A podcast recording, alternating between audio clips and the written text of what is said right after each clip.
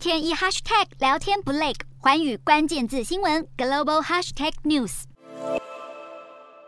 日用品短缺而且严重缺电的古巴，在一片经济危机下拉开国门，准许外资进入批发与零售市场。这是从一九五九年卡斯楚革命之后，古巴六十多年来头一遭的政策。古巴将会允许外国投资人以全资或是合资企业的方式进入当地批发市场。零售产业的部分也是有条件允许外资进入，并且会优先考虑已经在古巴或其盟国开展了相关事业的投资者。这一系列改革将允许外资注入公司营企业提供的后端仓储物流，借此提高当地零售业长期的低效率，希望确保古巴的消费者们获得足够商品。虽然古巴政府端出重大改革，但有经济学家认为这样的动作来得太晚，而且新政策内容充满了各种条件设限，并不足以应对当地严峻的经济危机。